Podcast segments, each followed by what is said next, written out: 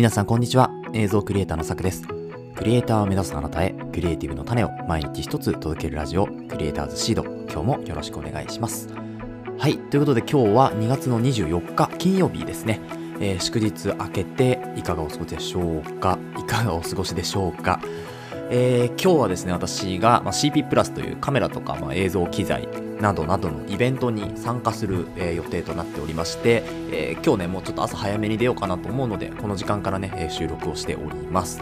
えー、まあ、日は出ていますけれども、今日は午後から雨が降るみたいな予報なので、まあ、ちょっとね、こうお出かけの方とかはですね、お仕事の方はまあ傘とかね、雨具を持っていくといいんじゃないでしょうか。今はね、まだ降ってないんですけど、夕方から結構ね、降水確率が上がるようです。はい、ということで今日のテーマ、えー、何かというとですね、本日のテーマは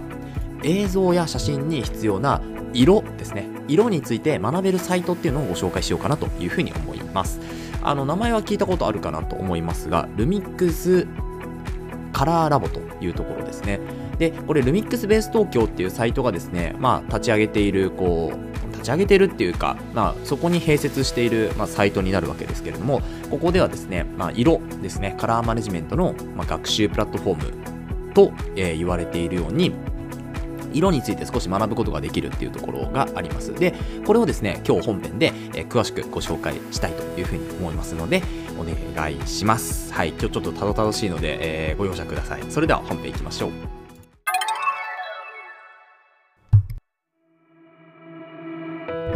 はい、ということで本編です。今日はですね、写真や映像に必要な色について学べるサイトをご紹介ということで、ルミックスカラーラボというものについてご紹介をしておきます。で、あのキャプションの方にですね、えっと、ルミックスカラーラボさんの、えっと、リンクを貼っておきますので、そちらからね、飛んでいただけるといいかなと思います。で、このルミックスカラーラボっていうのはですね、パナソニックが提供するカラーマネジメント学習の、まあ、プラットフォームになります。でこのプラットフォームでは写真とか映像において色が果たす役割について学ぶことができますと。でまたルックアップテーブルですね、ラットの作成方法やラットを作成した映像の色調補正の方法についてもここで学ぶことができるみたいです。でルミックスカラーラボでは初心者から、まあ、上級者ですよね、えー、初級者から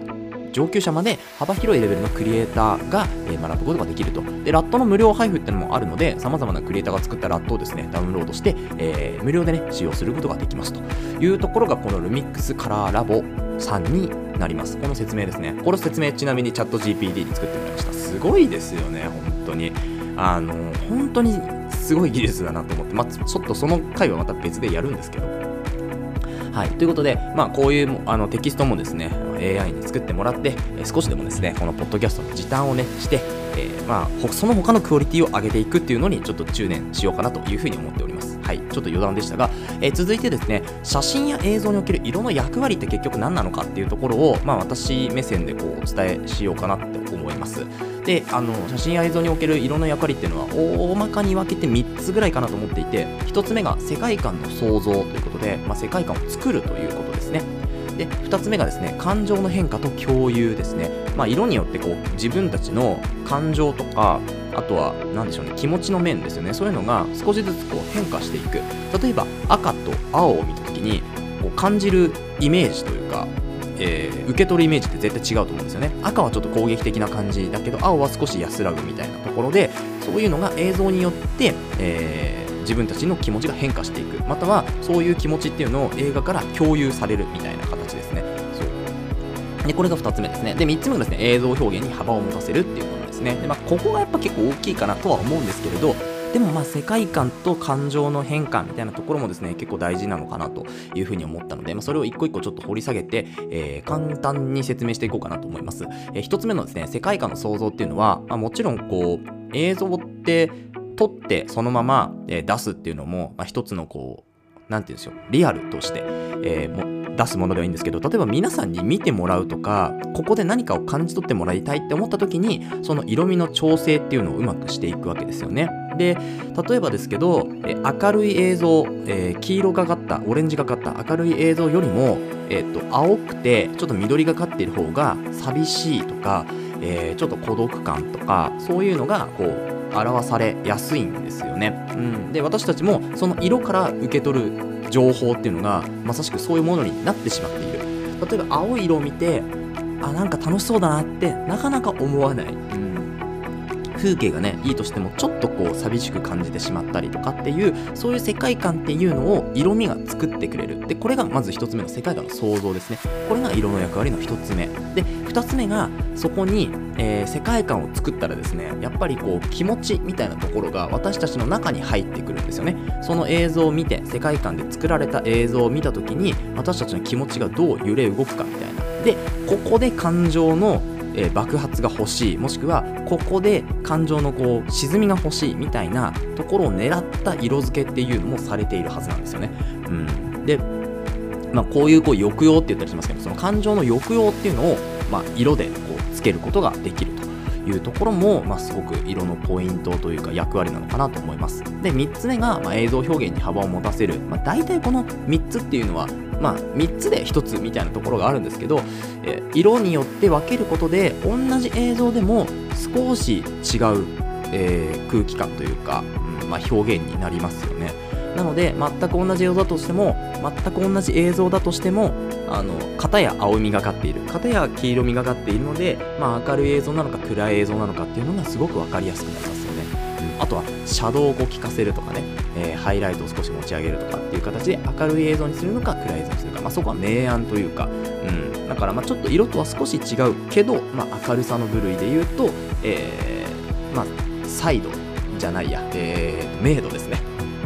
色における明度ってやつですね。はい、なので、まあ、そういう役割、世界観の共有だったり世界観の創造だったり感情の変化だったり、あとは映像表現の幅だったりっていうところが、まあ、この写真や映像における色の役割を果たしているのかなというふうに思います。はい、ということで最後ですね、えー、ラットの無料配布がありますよっていうのをですね冒頭でお伝えしたと思うんですけれど、さまざまなクリエイターが作ったラットっていうのが、えー、とルミックスのカラーラボさんで、えー、と 発, 発売じゃないな、えー、と配布されています。はい、なのでこちらはですね、えー、と下に、えー、リンクを貼っておきますので、こちらから、えー、ルミックスカラーラボさん行っていただいて、で、えー、とダウンロードができるというところになっております。で、ダウンロードの仕方、ダウンロードの仕方とかもあのちゃんと説明で書いてありますから、その通りにね手順に沿っていくと、えー、うまくダウンロードできるかなというふうに思います。